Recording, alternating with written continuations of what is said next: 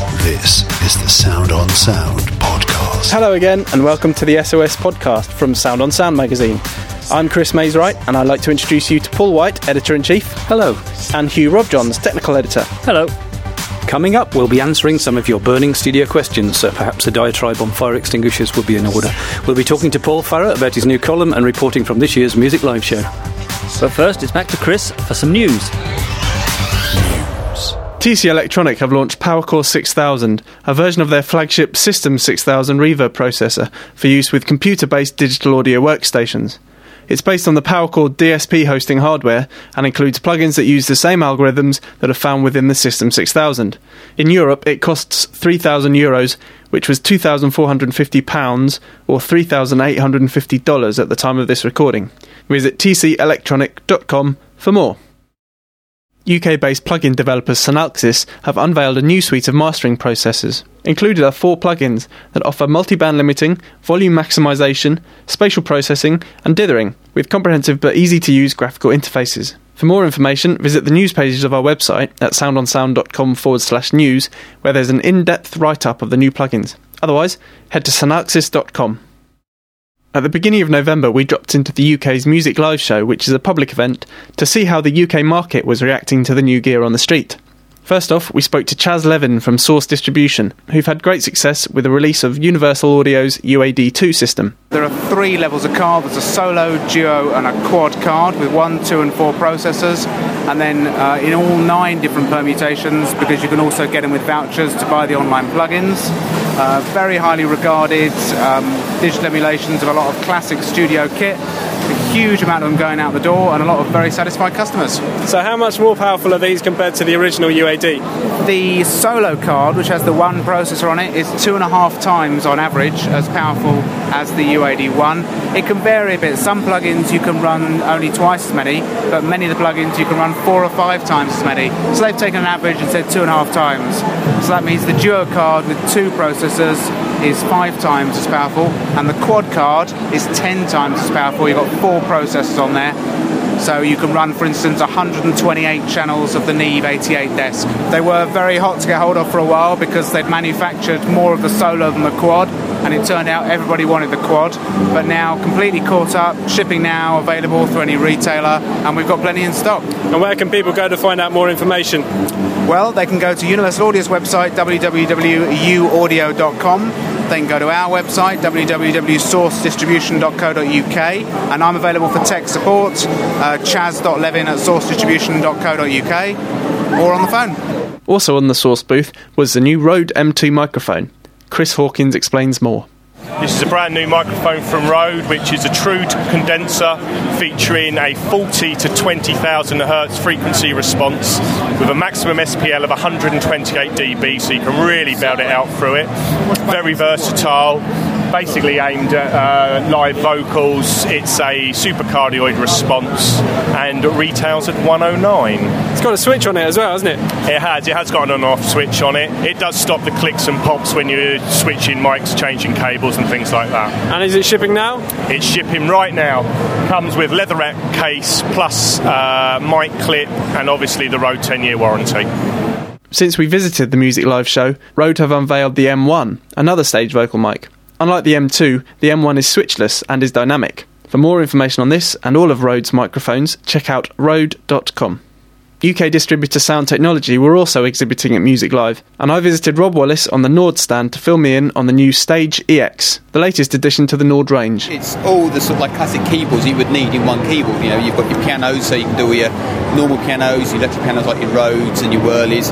It's got organ in it with the drawbars and everything, so you can get all those sort of Farfisa sort of organ sounds, and it's got a synth engine in it as well, and they're all conveniently marked and clear on the control panel, so at any one press of a button you know exactly where you are and what you're playing, plus you can morph between them and change them as well. It's got USB on it as well, so you can actually update sounds into it as well, and it comes in various sizes, so depending on what sort of performer you are, you've got your 88 weighted key, you've got your semi-weighted waterfall type keyboard, and you've got your normal sort of synth keyboard as well. So it depends on really what the customer wants, but for a sort of touring, hiring, gigging instrument, especially if you're into sort of retro sound, it's ideal. It's got everything you need in one keyboard. What about for the studio user? Is there something there for them? Well, yeah. I mean, these sort of like sounds are very much in fashion at the moment. There's a big demand for it, and a big demand for good quality sounds as well. So if you're going to get something like that, it's ideal because it will work in the studio as well as live. So you're killing two birds with one stone. And also, you know, when you go out live, you want to be using the same sounds you did on your record. So it makes sense to take that out as well. How much does it cost, and is it shipping now? It's shipping now, yeah. The RRP UK is 2599 Inc. VAT. That's for the 88 key version. That's sort of like the top of the range one, but that's a very popular one because people want the weighted keys. But having said that, one thing that is really good about it as well, live-wise, it's portable. You know, a lot of 88 weighted keyboards are heavy, especially when you put them in a flight case. This one is very manageable. You know, even in a flight case, carry it very easily, and they're very well built as well. They're metal, proper wooden end cheeks. You know, they're solid, and they've got a very good QCing that they do in the factory, so they're reliable as well. Sound advice. It's Q&A time again, where we solve your studio conundrums. If you want to have your question answered, send an email to soundadvice, as one word, at soundonsound.com. And again, Sound on Sound is one word, soundadvice at soundonsound.com. Our first question this month comes from James Taylor in Scunthorpe, and he asks, can you remove the headphone click track bleed from a vocal take? What would you advise, Paul? Well, firstly, I'd advise trying not to get it there in the first place because it is rather difficult to remove. So using closed-backed headphones rather than open-backed headphones really helps. If you're working with a singer who only likes to have one headphone on and the other one off, then try and seal the one that's off against the side of the head, or better still, make up a little adapter cable that switches off that side altogether. Yeah, that's the best way, is a little adapter cable. And also, change the nature of the click track. I mean, clicks inherently are quite high-frequency information, which doesn't tend to get masked by the voice, tends to bleed quite well. So use a different kind of sound, maybe a lower snare drum kind of sound, or maybe even a bass drum sound, just to keep the rhythm going. But actually, you may not have to worry about it at all. By the time you've got the rest of the track mixed in, the click track may just disappear completely in amongst the rest of the rhythm track. That's perfectly true. If the click track just happens to fall underneath the snare drum beat, then it's going to be completely masked anyway. It's only when you've got a little bit of a cappella vocal that it really becomes an issue, I think. Yeah. If you've really got to try and remove it, first of all, decide how bad it is. Is it going to be masked by the singing when it's actually happening and only audible between words, in which case you can gate it out, or you can go into your sequencer and physically mute the sections between words, which is something I've done in the past. If it's a really valuable old recording, you know, some rock star who's recently died and you've got to salvage it at all costs, then probably something like Retouch would be the best way of doing it. Very tedious, but it does allow you to eliminate things like that. Yeah, Retouch is, for those who don't know it, it's a product made by Cedar, which is a spectral editor, essentially. But a lot of other software packages have a similar thing. Adobe Audition does. Sequoia has it. Quite a lot of systems have a spectral editor, which you could use for that kind of thing. Mike Senior came up with an idea which he suggests quite often for this kind of situation, and that is to do another recording playing the same click track to the same performer who stood in the same place but who doesn't sing. And that way, all you're recording is just the bleed from the click track. What you then do is flip the polarity of that upside down and mix it back in with the original track, and if you get the levels about right, you should cancel out most of that click track. It'll never be perfect, and if they move around a little bit, you might get the odd bit of phasing, but it should make things a bit better. Sound advice. Okay, next up, Joey B wants to know, will I encounter problems if I run speaker cables between my live room and control room? I want to keep my amp head within reach, but mic up the cabinet in my live space. The total distance would be about 15 metres. Yeah, should be absolutely fine. You need to use some really chunky speaker cable, and you need to make sure that nobody's ever going to get confused and plug something else into the output of your amplifier in the control room or in the live room. But, yeah, it should be fine. Obviously, the chunkier the cable, the shorter the distance, the better it will be, but no problem at all. If this is going to be a permanent thing, I'd suggest using 30-amp cooker cable, which is quite cheap and very low resistance, and run that from a special socket on the wall to another socket in the playing area, just so that you can't get it confused. Because, as Hugh said, if you accidentally plug the output from a Marshall stack into the input to your really expensive Neve preamp, you're going to have a very expensive repair to your expensive Neve preamp. Absolutely. Something like the Neutrik Speak-On connectors would be the obvious thing to use. They're solid, secure, and you can't confuse them with anything else. Sound advice. Peter Naylor says, can you explain what dither is in very simple terms? I've read a lot about it, but it seems complicated to me. Now, who's your dither man? I'll dither over this one then. In simple terms, we'll try. It's quite a complicated subject, really. essentially, the what you're trying to do with dither is linearize the way that the digital recording process works. The classic way of explaining how digital recording works is that you sample the audio regularly and then you give a value for that sample by dividing it up against a scale and giving it a number. And obviously the scale has a finite number of steps, so you end up with a finite number of numbers, and as the audio signal increases you have to jump from one number to the next. You have these discrete steps. That we don't want that in a linear system. What we want is a nice smooth flowing progression. And what dither does is it kind of blurs the edges in a way to give you that nice smooth linear progression. That's the simplest I can explain it, really. And it's particularly valuable at very low signal levels where the signal is represented by fewer bits. Yeah, essentially what the dither noise does is it gives you a constant noise floor, which you wouldn't have without dither. You'd have if the signal died away without dither, it gets more and more distorted, more and more broken up, and eventually just disappears, and there's no noise at all. It's completely silent. With dither, what you have is a fixed, defined noise floor, but the signal never gets distorted and never gets broken up as it fades down. It just disappears gracefully into noise floor, just like an analogue signal would. Except the noise floor is, of course, much lower. Oh, absolutely, yeah. So is this conventional noise that people can hear? Yeah. Some of the very early digital equipment worked by actually deliberately mixing in just white noise with the original audio signal. And you can do a test, using something like Adobe Audition, you can actually set up a system where you mix an analogue signal and a noise source and dither it that way, and it works very well. It's a bit cumbersome, but it does work. The other point to explain, I suppose, is where should you apply dither?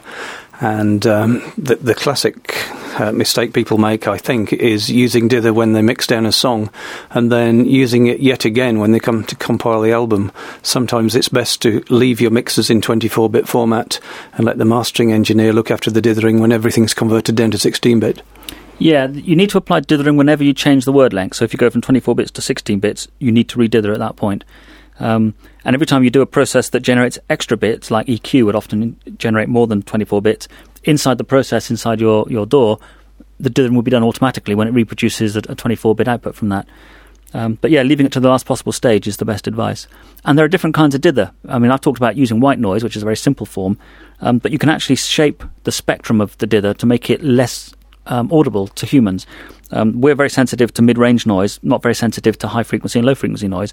So if you shape the dither so there's more energy at the high and low end and less in the middle, it will sound quieter, even though if you measure it, it'll be exactly the same. Sound advice. If you have more questions on music recording topics, you can visit our forum at soundonsound.com/forum. Recently on the forum, there's been a thread about recording methods in classical music. Hugh, can you explain a bit about this? The guy who started the thread was trying to raise support for his argument that classical recordings should be done with just a very simple stereo pair and nothing else, no editing, no other kind of processing, no additional microphones. And his argument was that was the best way of capturing the same kind of sound that you would hear if you were sat in the audience listening to an orchestra performing.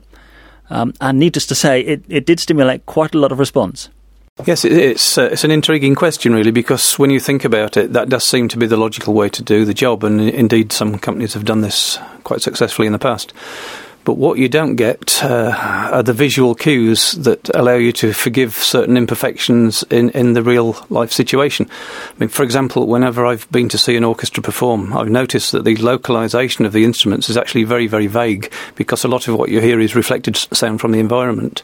And so sometimes you need to put those cues back in by using spot mics and just trying to bring the whole thing slightly more into focus, just to make it believable at home. Otherwise, it kind of sounds rather muddy sometimes. Yeah, I think that's right. When you're sat in a concert hall, you not only hear the orchestra live in front of you, the direct sound, but you hear all the reflections from the ceiling, the walls, the floor in some cases.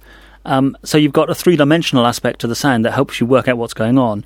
You've also got your eyes. You can visually focus on an instrument, and using the kind of the cocktail party effect almost, your brain can selectively let you tune in to particular instruments. So you have the ability to focus on different things.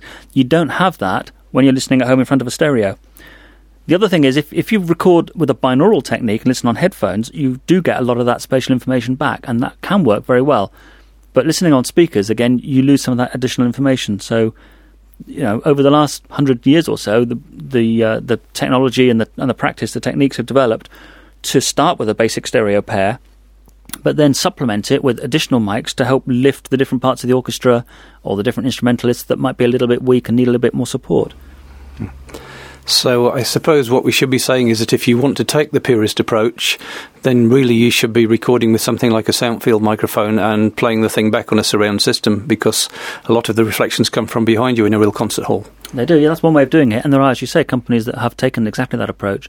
And doing it binaurally is the other way that works very well, but then you're restricted to listening on headphones. So it's always going to be a compromise. Sound advice. Here's a question from the Sound and Acoustics Forum that I'll bounce past you. Someone was going to build some absorptive panels, similar to the kind of things we've done before in the Studio SOS sessions, and they wanted to know whether it was worthwhile drilling out the side of the woodwork in order to increase the absorption area. What do you think, Paul?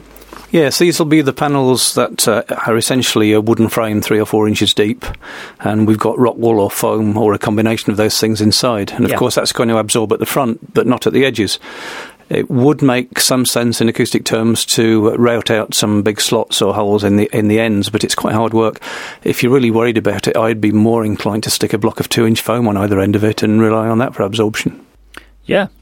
Well, it would do the mid and high range frequency, certainly, wouldn't it? Well, certainly, because these are not bass traps anyway. Yes. Your bass traps are entirely different things, a lot more bulky and usually sit in corners, rather like drummers, actually. Or big and bulky. Yeah, and sit in corners. This is the Sound on Sound podcast. SOS favourite Paul Farrer, who incidentally wrote all the podcast jingles and stings, recently returned to the roost with a new column, Notes from the Deadline. Here he is to tell us all about it. Hi, I'm Paul Farrer, and in this month's edition of Notes from the Deadline, I'll be looking into the future. If you type futuristic into Google, it returns about 12.5 million hits. If you type retro into Google, it returns about 149 million hits. What does this tell us about society? And more importantly, what does it tell us about the technology we buy into to enable us to do our job as TV and media composers? Most technology these days sells into the retro market. It either looks retro, sounds retro, feels retro, and this backwards-thinking aesthetic extends to all levels of technology these days. Like most people, I've got a plug-in folder stuffed full of retro analog synths, and I love them all, but only insofar as the relationship works to my benefit. Have you ever used an actual mini-Moog? Have you ever picked one up? Have you seen how heavy they are and how little they stay in tune? So with a TV producer breathing down your neck, screaming about a deadline that's coming up, it's important that we have equipment that we can not only use well to our advantage, but that works quickly and efficiently and allows us to recall music that we've done from sometimes maybe even years ago. And this is one of the reasons I'm excited about this month's release of Spectrosonics' Omnisphere. Now, as we all know, Eric Persing, the man behind Spectrosonics, is nothing short of a sound designing deity. But one of the things I love most about Omnisphere is that it's an entirely optimistic product. Instead of saying, hey, here's a load of retro 70s sounds from an esoteric concept album, it looks into the future and says, hey, here's something you've never heard before, which is exactly what you need and is going to sound absolutely perfect in your soundtrack to a new remake of an 80s quiz show. This is the Sound on Sound podcast. That's almost all we have time for on this, the 10th episode of the SOS podcast. But before we go, we should tell you about the Performing Musician website, which is now live. Head to performing-musician.com and you'll find 13 months of free content from our sister publication, Performing Musician, including technique articles, features on people like Alison Goldfrapp, Dave Mattox, Nigel Kennedy, Mick Hughes, Amy Mann and more, as well as useful tech info provided by our very own Hugh Robjohns and Paul White. You can also subscribe to Performing Musician magazine directly from the website, performing-musician.com. Join us next time on the SOS podcast, when we'll be answering more of your studio questions, bringing you the freshest gear news, and previewing the latest edition of Sound on Sound magazine. See you then.